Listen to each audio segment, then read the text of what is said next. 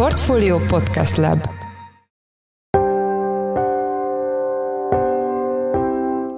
Mindenkit üdvözlünk, ez a Portfolio Checklist január 24-én szerdán. A mai műsorban arról beszélünk, hogy a Nemzetgazdasági Minisztérium a portfólión közölt vitaindító cikke szerint a kormány beavatkozhat a hitelezési folyamatokba Magyarországon úgy, hogy lecserélnék a kölcsönök referencia kamatát a portfólió saját információi szerint, ráadásul az intézkedés egyáltalán nem biztos, hogy csak az új hitelekre fog vonatkozni. Maga a cikk az, az eredetileg a vál, új vállalati hitelekről szólt. A mi értesülés jelentésünk ezt annyiban egészítette ki, hogy a, a minisztérium komolyan fontolgatja azt, hogy a meglévő, illetve a lakossági hitelekre is kiterjeszték ezt a referencia kamatváltást. A szentiment hatás lehet az erősebb. Tehát az, amikor, amikor mondjuk azt hogy hónapokon keresztül a befektetők már elhiszik azt, hogy bizonyos szektorok talán érinthetetlenek, vagy nem jönnek már negatív kormányzati lépések, itt azért így a kormány újra és újra tudja jelezni azt, hogy, hogy ki az úr a házban. Az intézkedés technikai részleteiről, valamint a bankszektorra gyakorolt potenciális hatásokról Palkó Istvánt, a portfólió vezető pénzügyi elemzőjét kérdezzük, a tőke és devizapiaci aspektusokkal kapcsolatban pedig Nagy Viktor, a portfólió vezető részvényelemzője lesz a vendégünk. Én Forrás Dávid vagyok, a portfólió podcast szerkesztője, ez pedig a checklist január 24-én. A következő interjút Szász Péter, a Portfolio podcast szerkesztője készítette. Felmerült a Nemzetgazdasági Minisztériumnál, hogy leváltanák a bubort, mint a változó kamatozású hitelek referencia kamatát, és helyette a diszkont kincstárjegyek hozamához kötnék ezeket a kamatokat. Hogy ez mit jelent, mik az előnyei és mik a hátrányai. Arról kérdezzük Palkó Istvánt, a portfólió vezető pénzügyi elemzőjét, aki itt is van velünk a stúdióban. Szia! Szia Péter, köszöntöm a hallgatóinkat. Kérlek kezdjük az alapoknál mi a bubor, és hogyan hat ez a hitelkamatokra?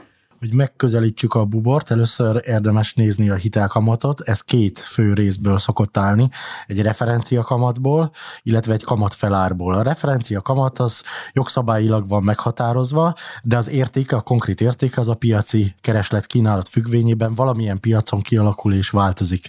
A kamatfelár az pedig banki döntésnek a kérdése, terméktől függően, ügyféltől függően, a bank költségeitől és profit elvárásaitól függően lehet alacsony, lehet magas.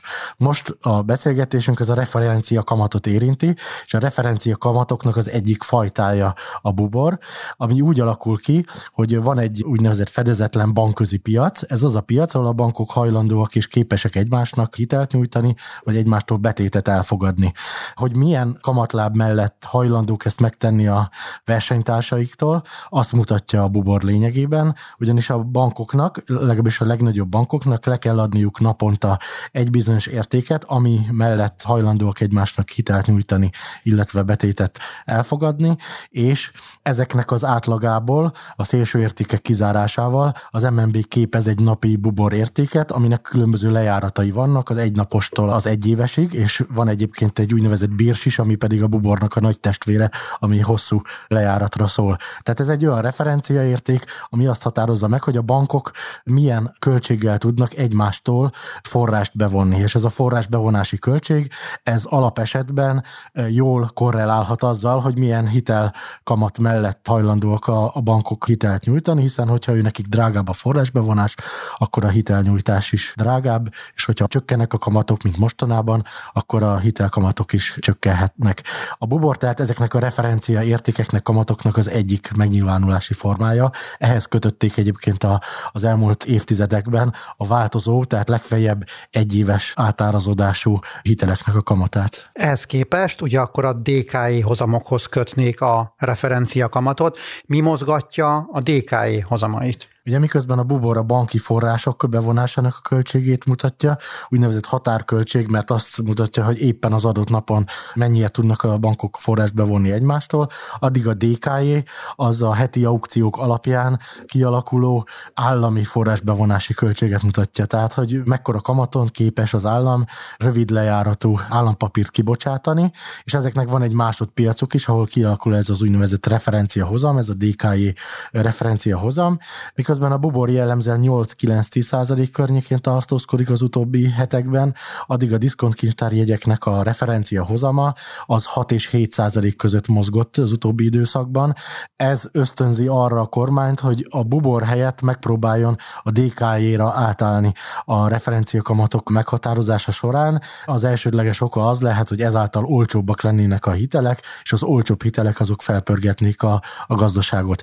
Nem ördögtől való azért a diszkontkincstárjéknek a figyelembevétele, hiszen egyébként az AKK hozam, ami a diszkontkincstárjéknek szintén egy, egy hosszabb lejáratú édes testvére, az használatban van, például a legalább három éves kamatperiódusú lakáshitelek esetében ezeket az AKK kötvényhozamokat veszik figyelembe a bankok. A diszkontkincstárjét eddig nem vették figyelembe, de elképzelhető, hogy ennek is lenne értelme. Akkor, ha jól értem, az egyik pozitív hatása az az, hogy egyszerűen alacsonyabbak lennének a kamatok. Mik vannak még, amelyek egy ilyen váltás mellett szólhatnak, már amennyiben a kormány elfogadja a Nemzetgazdasági Minisztérium ötletét. Igen, tehát az alacsonyabb érték az önmagában pörgethetné a hitelezést, hogyha a bankok nem módosítanak a kamat feláron, amit ugye említettem, hogy a kamat másik nagy komponense, ha ezen nem változtatnának, akkor elvileg ez pörgethetné a gazdaságot. A másik az, hogy a bubor piaccal szemben, ami hát ez a bankközi fedezetlen piac, ezzel kapcsolatban azért számos kritika van. Ugye nemzetközi szinten is merültek fel ének, például az úgynevezett Libor botrány, az akkora hullámokat vert, hogy ezt radikálisan megváltoztatták a Libort, és egyre kevesebb pénzügyi instrumentumnak az árazásában van jelentősége a londoni bankközi kamatlámnak. Tehát a Bubor az a budapesti, a Libor a londoni, ezt talán nem említettem. Tehát ez egy olyan piac, ez a bankközi fedezetlen piac, ahol nem feltétlenül vannak kötések, illetve alacsony a likviditás. Tehát nem egy pesgő piacról van szó, a bankok folyamatosan adnak egymásnak hitelt, és folyamatosan fogadnak el egymástól betétet, hanem hát viszonylag kevés kevés a kötés, és ezek a kötések is sokszor csak azt a célt szolgálják, hogy bemutassák, hogy a bankok egyébként erre képesek. Egyébként a bubor szabályzatban is az van, hogy fel kell készülniük a bankokra, hogy az általuk jegyzett bubor értéken hajlandóak egymásnak hitelt nyújtani, de a tényleges ügyletkötések alapján ez ennek a piacnak viszonylag kicsi a forgalma. És aztán ennek következtében a bubor nem is kifejezetten mutatja a bankoknak a tényleges forrásköltségét, mert a bankok kevés kevéssé vannak rászorulva arra, már csak azért is, mert rengeteg likviditással rendelkeznek egyébként, hogy a bankközi piacról vonjanak be forrást, és ennek következtében például az alapkamatnak a várható alakulását, hiszen a buborpiacnak közvetlen köze van a alapkamathoz, hiszen például, hogyha egymástól kedvező kamaton tudnak hitelt felvenni, akkor például nem a jegybanktól vesznek, vagy fordítva, tehát a kettő egymásra hat, különösen az alapkamat hat a bubor szintre, de mivel alacsony a likviditás, ezért a, a bubor szint nem is igazán mutatja a jegybanki alapkamatnak a jövőbeni alakulását sem, tehát kicsit torz képet mutat. Ez is egy érv a bubor lecserélése mellett, és már utaltam rá, hogy érdemes lehet akár egy kockázatmentes hozamot, jelensebben az államnak a forrásbevonási költségét figyelembe venni a hitelek referenciájának meghatározása során, hiszen az államnak a finanszírozási költség az mutatja az ország kockázata, és erre az, egy, az ügyfeleknek az egyedi kockázata rakódik rá, és a kettő az jól korrelálhat egymástól, tehát ilyen szempontból nem ördögtől való az elképzelés. És mik a negatívumok, mik lehetnek a negatív hatása egy ilyen váltásnak? Szerintem azt érdemes leginkább megnézni, hogy milyen ez a DKI piac, amire váltana a kormány. Ez kifejezetten mutatja a piaci szereplőknek a kamatkörnyezettel kapcsolatos várakozásait, mutatja-e a bankoknak a forrásbevonási költségeit, mennyire mozog szorosan a hitelpiacsal, és hát azt látjuk, hogy nagyon-nagyon áttételes csak ez, a, ez az együttmozgás, sőt, a magyar kormány gyakorlatilag mind a kínálati, mind a keresleti oldalon olyan beavatkozási potenciállal rendelkezik az állampapírpiacnak ezen a részén, tehát különösen a diszkont kincsterjegyek esetében, hogy lényegében arról lenne szó, hogy a jegybank felől átkerülne a kormányhoz a referenciaértékek alakításának a kérdése, és nem egy piaci, autonóm piaci döntések által kialakuló, a normál kereslet kínálat eredményeként kialakuló hozamszintek jellemzik manapság a diszkont piacot, hanem kormányzati beavatkozások szabdalták szana szét. A legfontosabb ilyen változás az az volt, hogy a tavalyi évben nyáron például a befektetési alapokat arra kötelezték, hogy a likvid eszközeik 20%-át az kincstárjegyben tartsák. Ezzel mesterségesen feltornázta a kormány a DK-jéknak a keresleti oldalát, és és a keresleti oldalnak a megnövekedése az hirtelen a hozamoknak a beszakadását eredményezte. Tehát amikor ilyen közvetlenül tudja mozgatni a kormány egy piac hozam alakulását, akkor nem szerencsés ezt választani a hitelek referencia értékéül. Egy másik az, hogy a monetáris transmisszió sérülne. Ugye monetáris transmisszió alatt azt értjük, hogy a, a Magyar Nemzeti Bank, vagy a jegybankok a monetáris politikai döntések során mennyire képesek befolyásolni egy adott piacnak, vagy részpiacnak a, a folyamatait. Elsősorban, ugye, vagy legalábbis Magyarországon az infláció leküzdése, illetve stabilizálása érdekében. Ugye általában a forintról szoktunk beszélni, mint amelynek az árfolyama képes arra, hogy az inflációt valamilyen stabilizálja, hiszen magas importhányaddal működik a magyar gazdaság. Ugyanakkor van egy úgynevezett hitelcsatorna is, amelyen keresztül a hitelpiacon át tudja az akaratát érvényesíteni a Magyar Nemzeti Bank, azáltal, hogy visszafogja a hitelkeresletet a kamatok emelésével, képes arra, hogy az inflációt szintén lejjebb szorítsa, bár ezt a szakértők hangsúlyozzák, hogy a hitelcsatorna az rendkívül gyenge Magyarországon. Tehát ez egy viszonylag gyenge érv lehet jelenleg, pláne amikor kamatstoppok és THM plafonok határozzák meg a hiteleknek a konkrét árazását, de hosszú távon egyértelműen kijelenthető, hogy ez a monetáris transmissziós mechanizmus, ez, ez kifejezetten sérülne az átállás hatására. Lehet azt is felhozni kritikaként, hogy az új hiteleknek a kamata, már pedig ez a célja a kormányok, hogy lejjebb szorítsa ezeket, ezek nem feltétlenül lesznek alacsonyabbak, hiszen a bankok tudnak alkalmazkodni az új helyzethez, és egy alacsonyabb referencia kamatra egy magasabb kamat felárat számítanak fel, hiszen az általuk elvárt megtérülés egy-egy hitelből az változatlan marad attól még, hogy a referencia kamatok papíron megváltoznak, és ennek következtében ők azt mondhatják, hogy akkor a kamat felárat megnövelik, és akkor hatástalan marad ez a, az intézkedés, tehát csöbörből vödörbe esnénk igazából. A másik, hogy kicsit kilóg a lólába a kormány szándékai mögül, hiszen hogyha a kormánynak az a szándék, hogy az új hiteleknek a kamatát lefelé szorítsa, akkor ő neki számolnia kell minden bizonyal ezzel az alkalmazkodással, amit a bankok a kamat felárban végrehajthatnak, és ezáltal igazából mondhatni azt, hogy a kormánynak nem is feltétlenül az új hitelek piacának a stimulálása lehet a célja, hanem az, hogy kicsit talán adagolva, de kiterjessze a meglévő hitelállományra is a referencia kamat változtatást. Ennek következtében lejjebb vigye a jó részt most kamatstobban lévő, a nagyvállalati hitelek kivételével kamatstobban lévő buborhoz kötött hiteleknek a kamatát. És ez a meglévő hitelállományokra kiterjesztett referenciaértékváltás, ez ugye egy súlyos csapás lenne a bankszektoron, a mi becsléseink szerint megközelítheti, vagy meghaladhatja a 100 milliárd forintot, annak az éves költsége, hogyha a mostani kamatkülönbözet fennmaradna, tehát jelenleg a, a DKJ az 2-3 százalék ponttal alacsonyabb a bubornál, és hogyha átváltanánk erre az új referenciaértékre, akkor a bankok számára nagy átlagban valószínűleg olyan nagyjából két és fél százalékos állomány arányos kamatbevétel kiesést jelentene az új értékre való átállás, és nem tudjuk pontosan sajnos azt, hogy mekkora az a buborhoz kötött hitelállomány, amivel rendelkeznek a bankok. Az én becsléseim szerint 4-5 ezer milliárd forinthoz állhat ez közel, és ebből számoltuk mi azt ki, hogy éves kiesése a bankszektornak ettől ettől a változtatástól megközelíthetné, vagy akár meghaladhatná a 100 milliárd forintot. És aztán végül egy utolsó kritikát említenék, erősen kétséges az, hogy a változtatástól az új hitelek olcsóbbá válnának, és ezáltal fellendíteni a hitelezést a kormány, hiszen ahogy említettem, a bankok ugyanolyan nominális megtűrülést várnak el attól még, hogy a referencia kamat változik egy-egy hiteltől, így módon ugyanolyan nominális kamat mellett fogják hitelezni az ügyfeleket, hanem ha a kormány rászorítja őket, hogy a teljes kamatszint is lefelé menjen, akkor pedig hát sokan kieshetnek a banki hitelezésből, hiszen a bankok nem lesznek hajlandóak arra, hogy a kockázatosabb ügyfeleket mesterségesen alacsony kamatszint mellett hitelezik, és ezáltal pont ellentétes hatást érne el a kormány, mint amit szándékozik. Szerinted mekkora esély van arra, hogy ebből a minisztériumi ötletből a végén egy kidolgozott és megvalósított új intézkedés lesz. Ugye ez most egy NGM tanulmányból, illetve cikkből indult ki, amit a portfólió jelentettek meg. Amikor ilyen cikket jelentetett meg a Nagy Márton vezette valamelyik intézmény, most korábban a Magyar Nemzeti Bank, vagy az utóbbi időben egy minisztérium, akkor abból azért valami mindig lett. Tehát ezek az ötletek, ezek nem haltak el.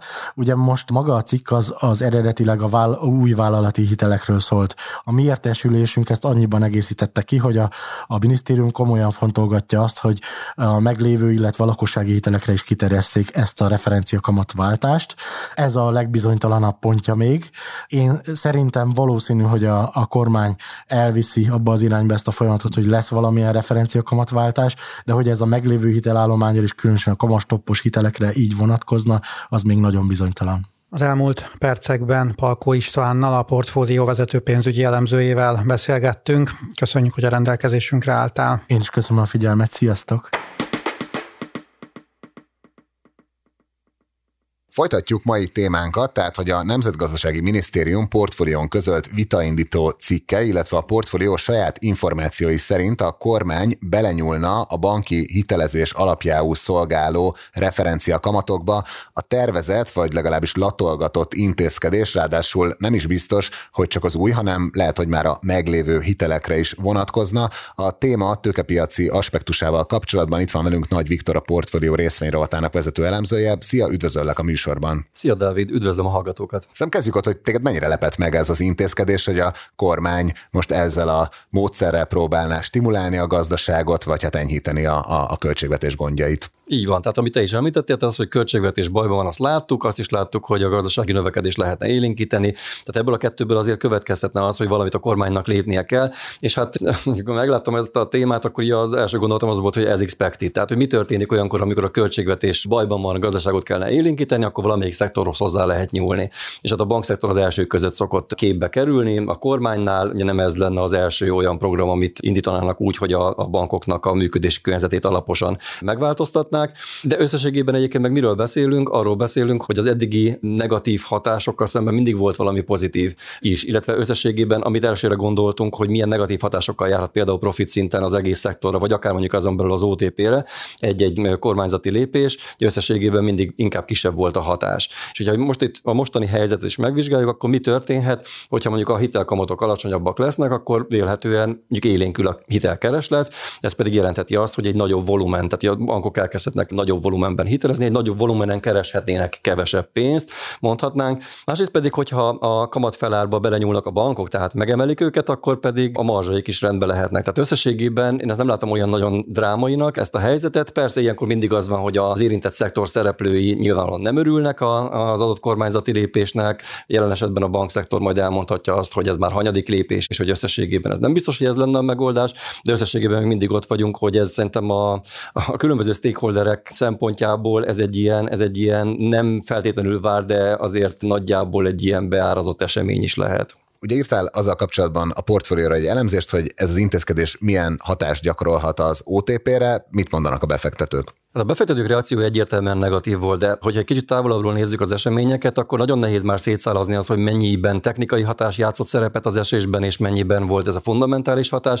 Már a múlt hét végén írtunk egy cikket arról, hogy olyan túl van már húzva az OTP, úgy általában egyébként a teljes magyar tőzsde, a Bux Index is, tehát érik már egy korrekció, és egy ilyen környezetben nagyon könnyen megremegnek a kezek, hogyha jön valamilyen hír is, akkor az tud katalizátor lenni, és akkor tömeges eladásokra kerülhet sor. Szerintem ezt láttuk egyébként kedden. Az OTP árfolyama már 4,3% mínuszban is volt, ez egy jelentős esés, de végül csak 2% lett az esésnek a mértéke, és hát szerdán pedig már azt láttuk, hogy mérsékelten emelkedett az árfolyam, tehát mint hogyha egészen gyorsan túltették volna magukat a befektetők ezen a mini sok hatáson. Hogyha a többi papírt megnézzük, amelyik érintett lehet, még ugye az MBH bank és az MBH jelzálog bank részvényei is jegyzettek a tőzsdén. Az MBH bank két nap alatt 2%-ot, a jelzálogban pedig 5%-ot esett, tehát itt is voltak hatások, de összességében esetben az OTP-t figyeli mindenki, és ugye miért figyeli mindenki az OTP-t? Azért, mert ez egyfajta tehát egy olyan befektetés, amin keresztül a külföldi befektetők is Magyarországot veszik meg, amikor belehisznek a magyar gazdaság növekedési sztoriába, vagy a költségvetés rendbetételébe, akkor OTP-t vesznek, és hogyha romlik a helyzet, akkor pedig OTP-t adnak el. Annak ellenére egyébként, hogy disclaimerként azért szerintem érdemes megjegyezni, hogy az OTP csoport profitjának most a kétharmadát a külföldi lánybankok adják, tehát egyre kevésbé magyar történetről van szó, de egyébként, hogyha valaki távolról néz rá Magyarországra, és részvénysztorin keresztül szeretné megvenni vagy eladni Magyarországot, akkor az OTP részvények vannak a fókuszban. És konkrétan mit okozna egy ilyen intézkedés, tehát hogy a preferencia kamatokat a változó kamatozású hiteleknél kicsit megbingizi a kormány, ugye arról van szó, hogy a eddigi bubor helyett a DK-ét kéne valahogy alapul venni most ebben a pillanatban.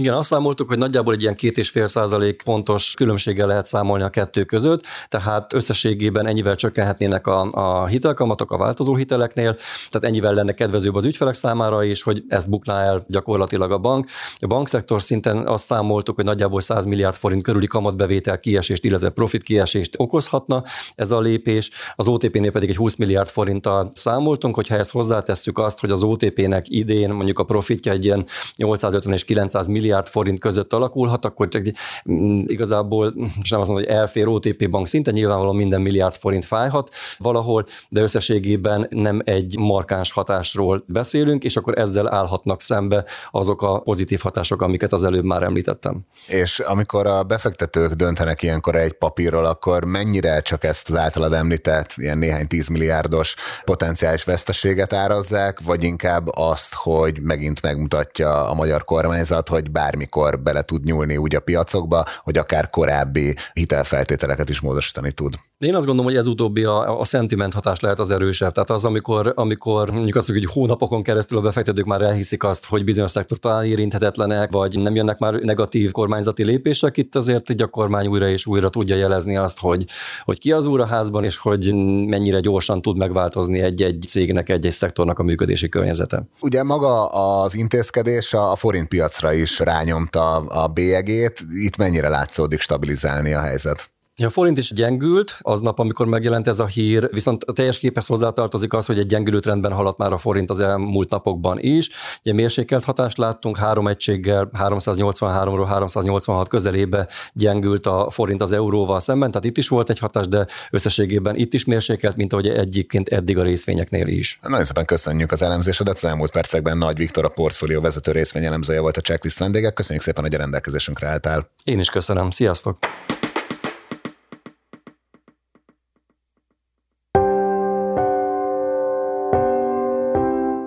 Ez volt már a Checklist, a Portfólió munkanapokon megjelenő podcastje. Ha tetszett az adás, iratkozz fel a Checklist podcast csatornájára bárhol, ahol podcasteket hallgatsz a mobilodon. A mai adás elkészítésében részt vett Bánhidi Bálint és Szász Péter, a szerkesztő pedig én Forrás Dávid voltam. Új adással holnap, azaz csütörtökön jelentkezünk, addig is minden jót kívánunk, sziasztok!